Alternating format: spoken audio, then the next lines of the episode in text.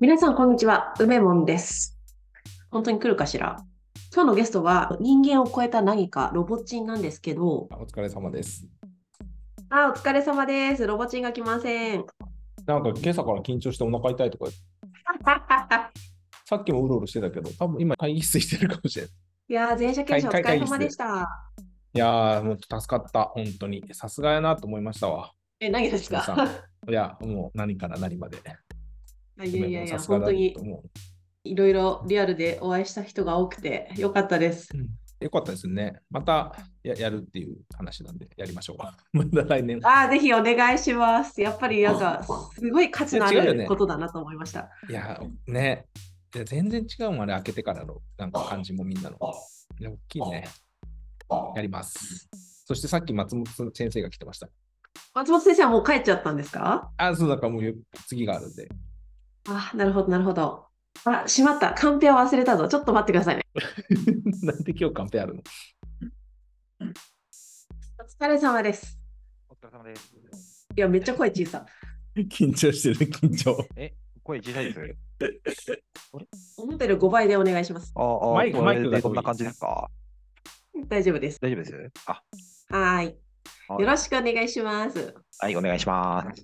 あの、いきなりロボチンと名前つけられたときって、もう結構経つと思うんですけど、どうどうでした？いやー、まあ、妥当じゃないですか、くらいの。心配して見に来たよ。心配して情緒が見に来た情緒が。覗き見、覗き見の仕方、それ？最初にロボチンってつけられた時はどうでしたかって聞かれて。え、ってことは、その何？の妥当だなみたいな感想が出るのって、自覚があるってことなんですか？まあ、そうですね。結構、できる限り物事を機械的にというか、あのーうんうん。あんまりそういう感情みたいなのを交えずに考えたいな、みたいなのを、ちょっと意識している部分もあるんで、まあ、そういうふうに言言われるんであれば、まあ、一応ちょっとそれが周りにも伝わってるんじゃないかなみたいなところもあるんで、個人的には別に何も問題ないというか、なるほど、なるほど。じゃないちなみかなくらいにそれの感じですね。仕事場だからそうしてるってことなんですか？いうことにしておいていただけると、え、ちょっと待ってください、ちょっと待ってください。ちょプライベートもそんな感じなんですか？まあ正直ちょっとそんな感じかもしれない。あ でもあのエピ、エピソードこれ言っていいのかな？これダメだったらカットしてください。あ、わかりました。伊藤さんと3人で最終の日に見ろ見に行って、はい。まだ何も何も言ってない時どさはい今日今日がどうどうとかじゃなくて、まあとりあえず行きましょうって言って、今なんか人生で一番困ってること何って言ったら、彼女がいませんって言ったから採用って。ああ、もうそりゃ採用だ。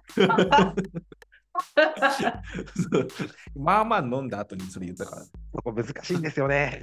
ねねえ一番難しいね。ずっとあそうだし、だし、焼酎を飲んでたね、確か。だしを飲んでたからです。あのだし、だし飲んでだしなんあですかられめちゃくちゃ美味しかったんですよね。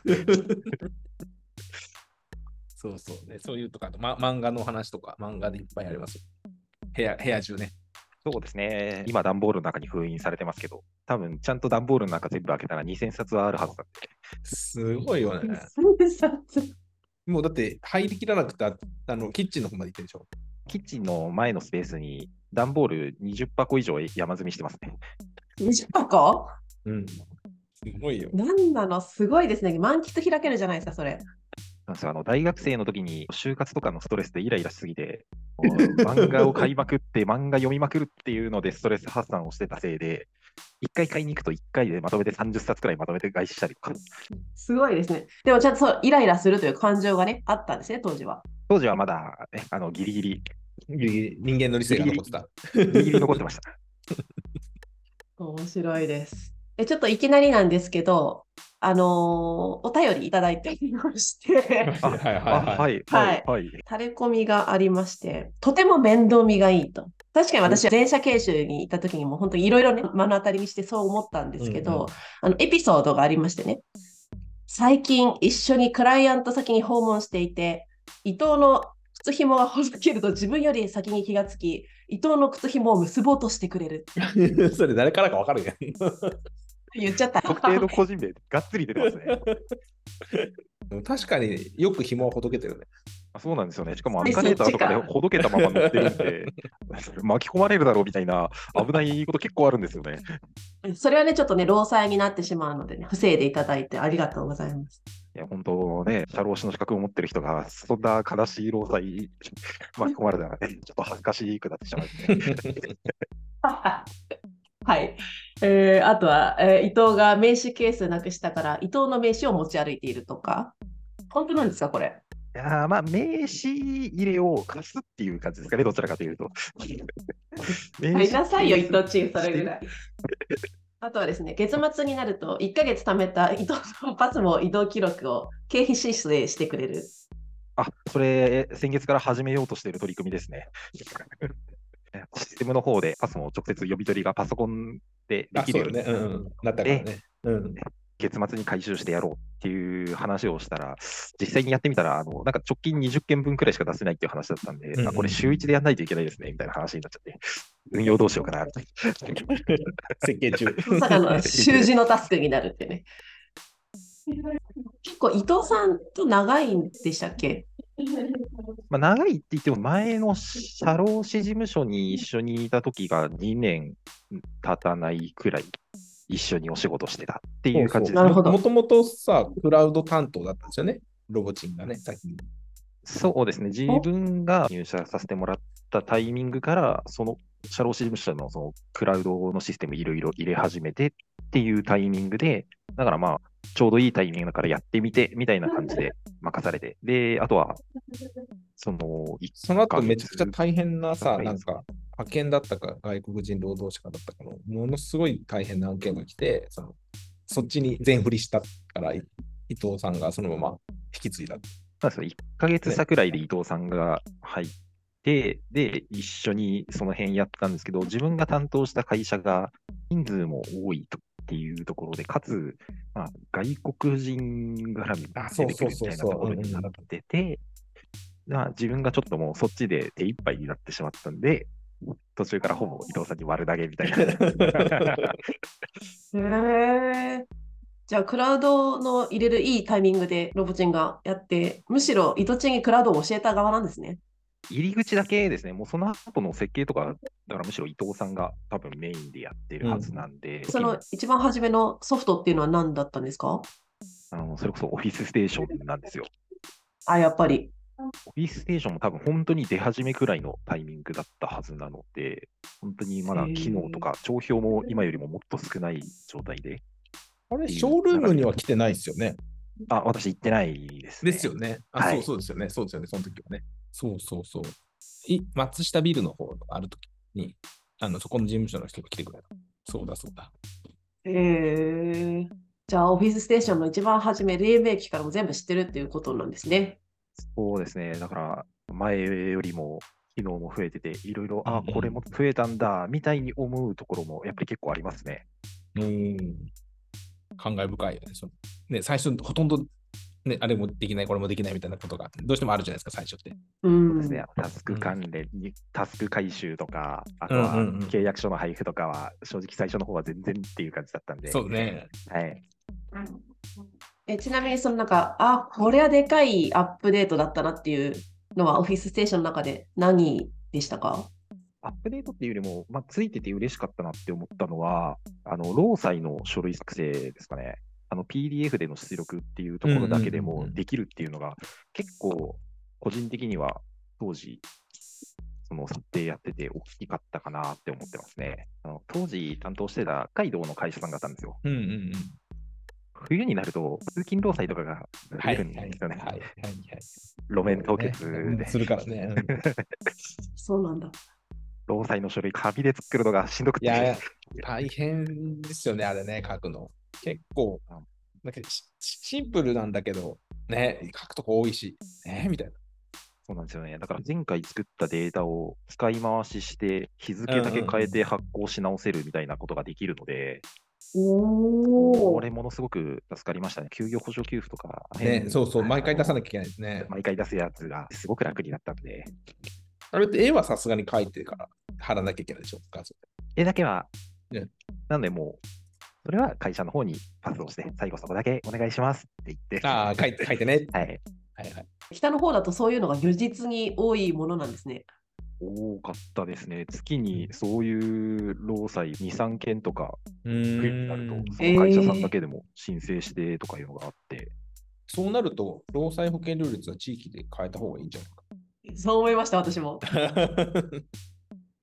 まあ一応通勤労災とかがどちらかというとほとんどなんで、うん、社あんまり業社内でははないかからら、はい、影響そは多分出ないんでしょうけど、計算式の時にちょっと変えてほしいとか、そういう感じ次のタレタレコミいきますね。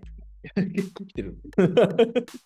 いろいろ聞いてきたんで、あります私。あのね、えっ、と、某大学の入試に鉛筆を転がして受かった？本当ですか、これ？それは、あのー事実です。私、国語と英語がめちゃくちゃ苦手なんですよ。えー大学の入試が私立のあのセンター入試、センター試験の点数だけで、うんうんうん。あの仕切りみたいなやつ合否判定の,、うんうんうんあの入試の制度を利用して、で、センター試験だとあのマーク式なんで、鉛筆を転がすという必殺技が使えると。うんうんうん。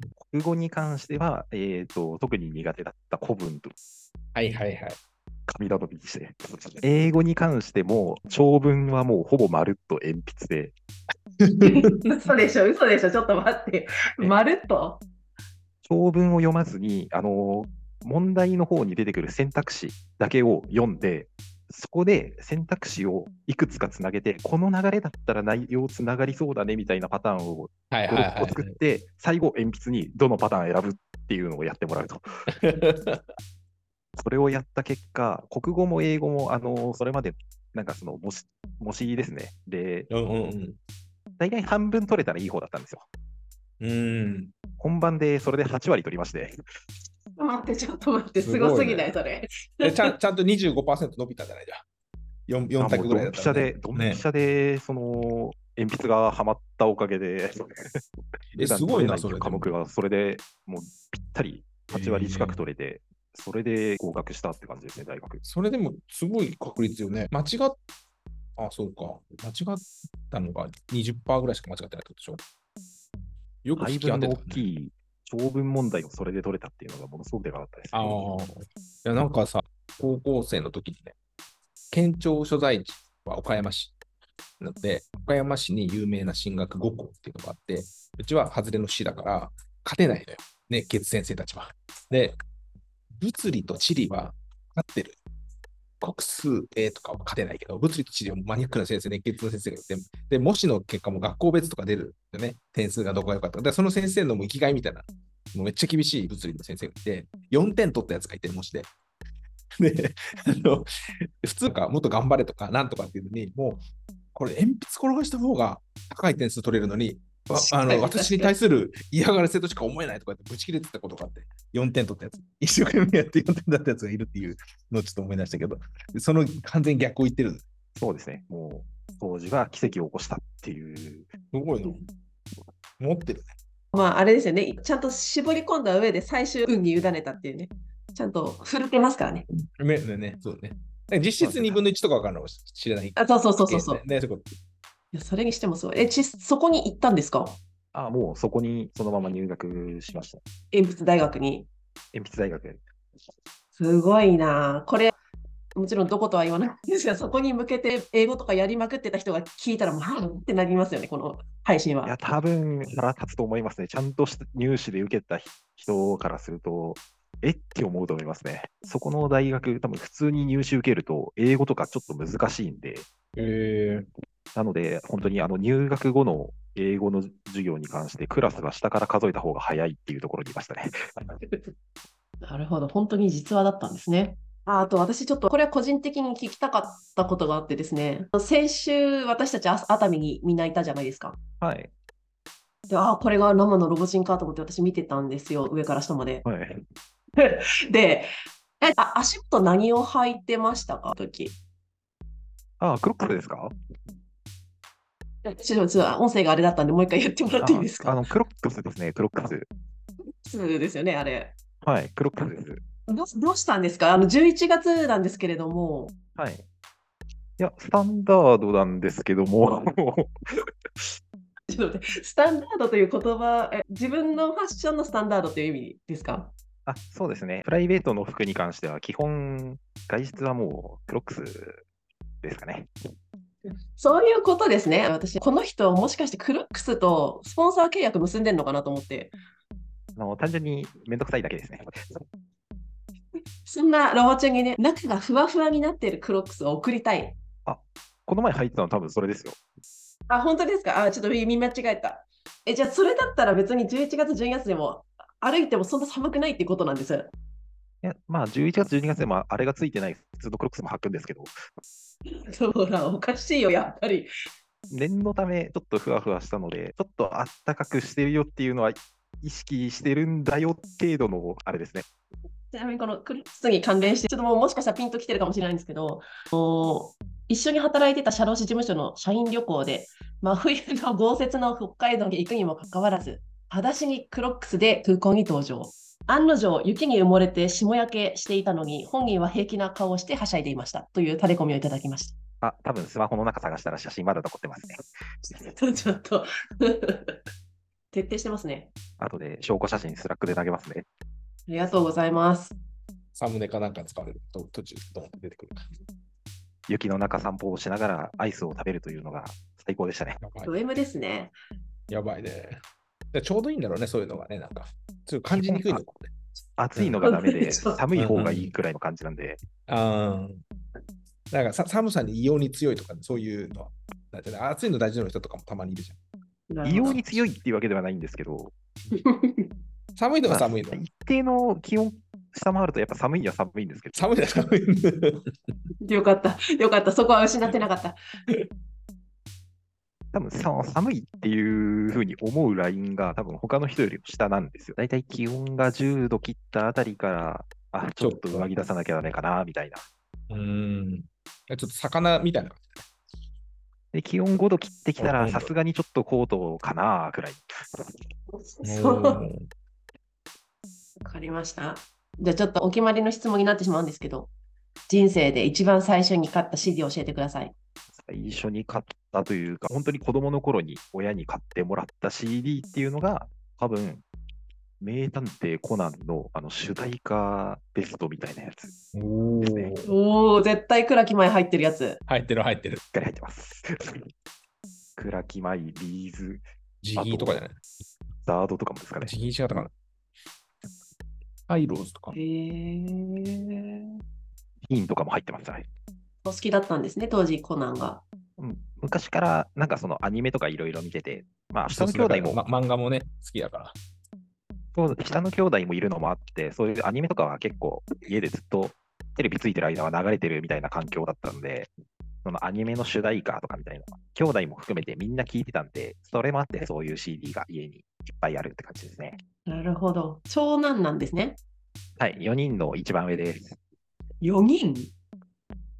だから面倒見の良さが面さ、そう、そうそうそうそうそうなる、そうなる。環境がそうなる。うん納得だ、こりゃ。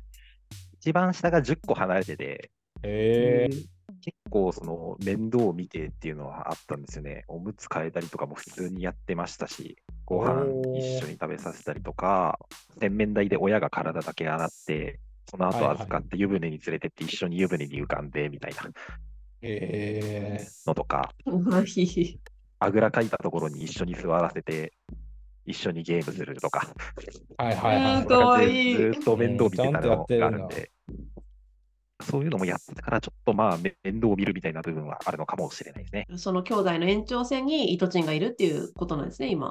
そういうことになりますね。それで大丈夫なんですかね同い年なんだけどな。なんかあの、この間、先週ちょっとカラオケ一緒にいたときに、意外と古い歌を入れてる印象があって、意外でした。入れてたのもアニソンなんで。そそうかそうかそうかそうか。の時のはスラムダンクですね。ああ、なるほど。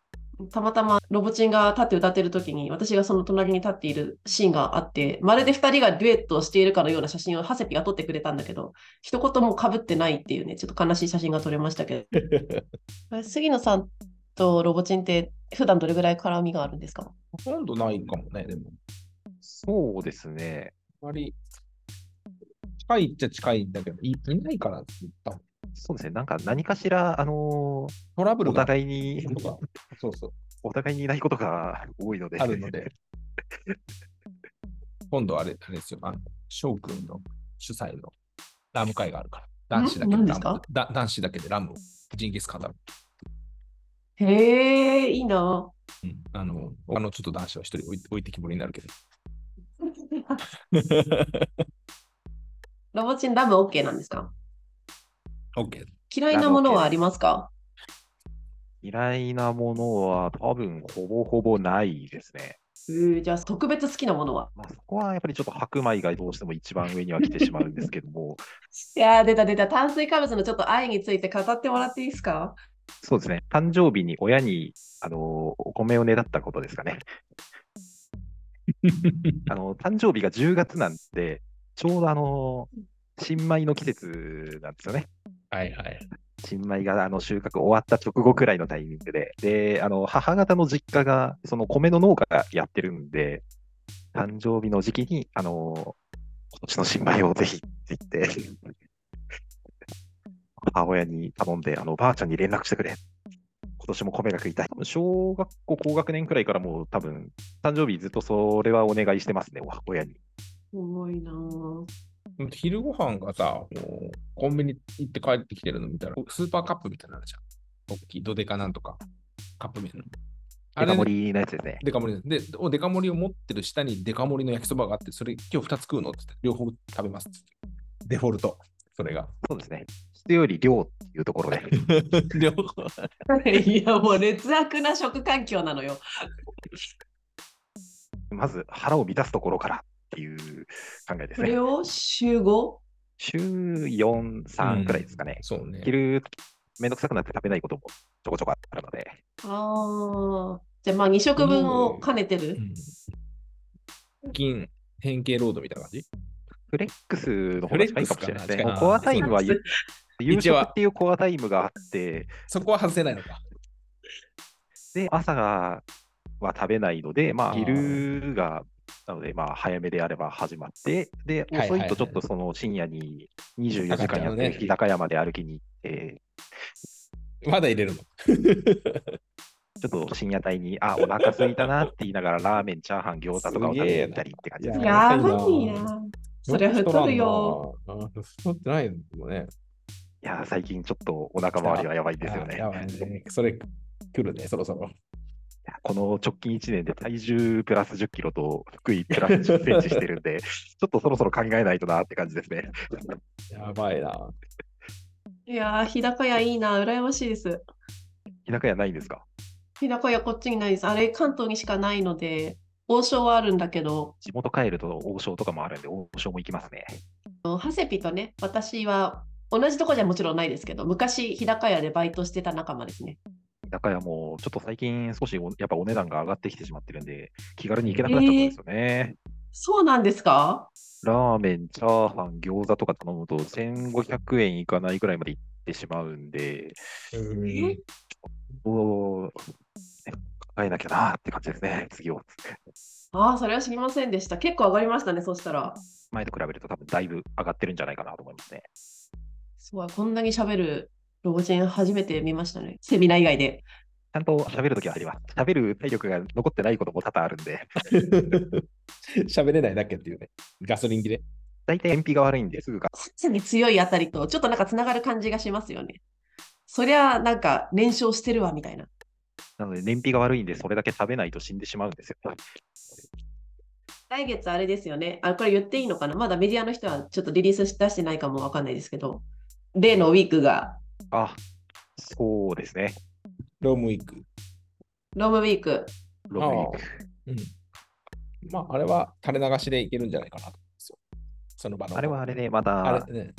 もっとその実際のエココンの方でやってるのの内容って感じですもんね。そうそう、ぎ実務のね、話になってね。楽しみですね。実務私今何やってるんですかね。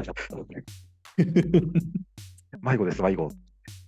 でもあれのね、アーカイブを聞いて入ってくれた、足すみたいな人もいますからね。うん。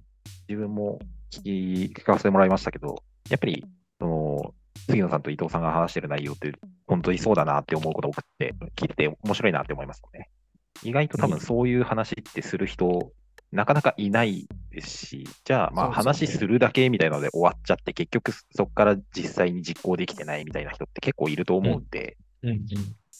実際結構ではそれを実行まで移してる、移すところまでやるっていうところも込みでやってるっていうのは、すごく、だから、そこに惹かれたっていう部分もやっぱりありますし、実際に自分もちょっとそれって、その伊藤さんから声かけてもらうまでは、それってなんかできたりしないのかなってちょっと考えてた部分もあったので、おーうんうんだからそことも込みで、あ、実際にもうやってるんだと思って、うん。うんうんうん。それでぜひって思ったのもあるし、あと、まあ、同じように考える人はやっぱ考えるよねっていうのうんうんうんで、うんその確証を取れたというか、うん自分の考えもずれてなかったなっていうふうに思ったのもありますね。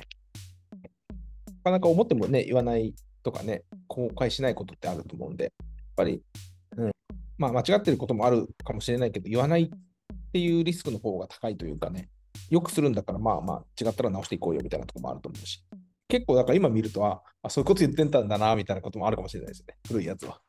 すごいそれを、うん、実行に移すことの難しさっていうのは逆にだから今、その、そうですね、そやる方が難しいもんね。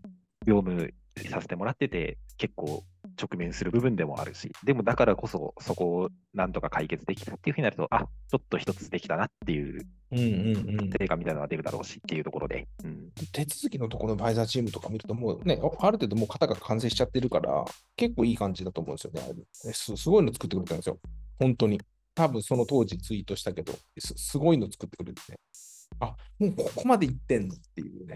で今、たまにお客さんのあの役員さんとかが、なんか、バイザーにチェックしましたとか今やってるわみたいなの分かるしね、共有してるから。今それの、なので、給与計算のやつ、今度、今共有してるお客さんとも一緒にやってて、そこもね。うまく活用もちょっとでき始めてるので、これをうんうんう、んあとはベースの型っていうのを作って、もっと他のお客さんとかでも共有できると、ね、ですよね。もっと、うん、やり取りも込みでスムーズにやりやすくなっていくかなっていうのは今考えてますね。うわあ、すごい。前回、イトチンとロボチンと私3人で YouTube 作ったことあったと思うんですけど、あの時って、えっ、と、数ヶ月前の時はまだバイザーに先方の担当者までは招待してない状態で、これからなんですよっていうところだったので、その後どうなったかなって思ってたんですよね。なので、あのそれがうまく回ってるっていうのを聞いて、わあ、すごいなと思いました。今、3社くらい共有できてるうんうんところですね。で、ここからまたちょっと明日とかでお客さんにもう一回紹介して、ぜひみたいに考えてるところとかもあるんで、ここからもうちょっと広げていきたいなって感じです。いいですね。楽しみやな。ね、あれすごいシンプルだし、悩むこと別にないですよね、招待されたからといって。わからないってことはあんまないかなと。そうなんですよ。今まさに、あの、こうカットかもしれないですけど、えをやるから、元の会社の給与の状況を同じように書き出して吐き出してくれみたいなご相談もいただいてるんで、じ自社の方が分かんないけど、自社では分かりきらないから、その間に入ってこうなってましたよ、じゃあどうしますみたいな依頼もね、来るようになってる。いきなり発揮するんじゃないかなと。うん。ぜひちょっとどんどん活用していきたいですね。そうね。いや、いいよ、あれは。もう今からこう刈り取りに入る感じですね。あ、もう喜んでテンプレ作り入らせてもらうね。カオスに突っ込んでもらう。これも落ちるんじゃない？うん大丈夫？じゃあ今日もいっぱい炭水化物を取っていただいて生み出していただければと思います。この後も給与計算頑張ります。あはい。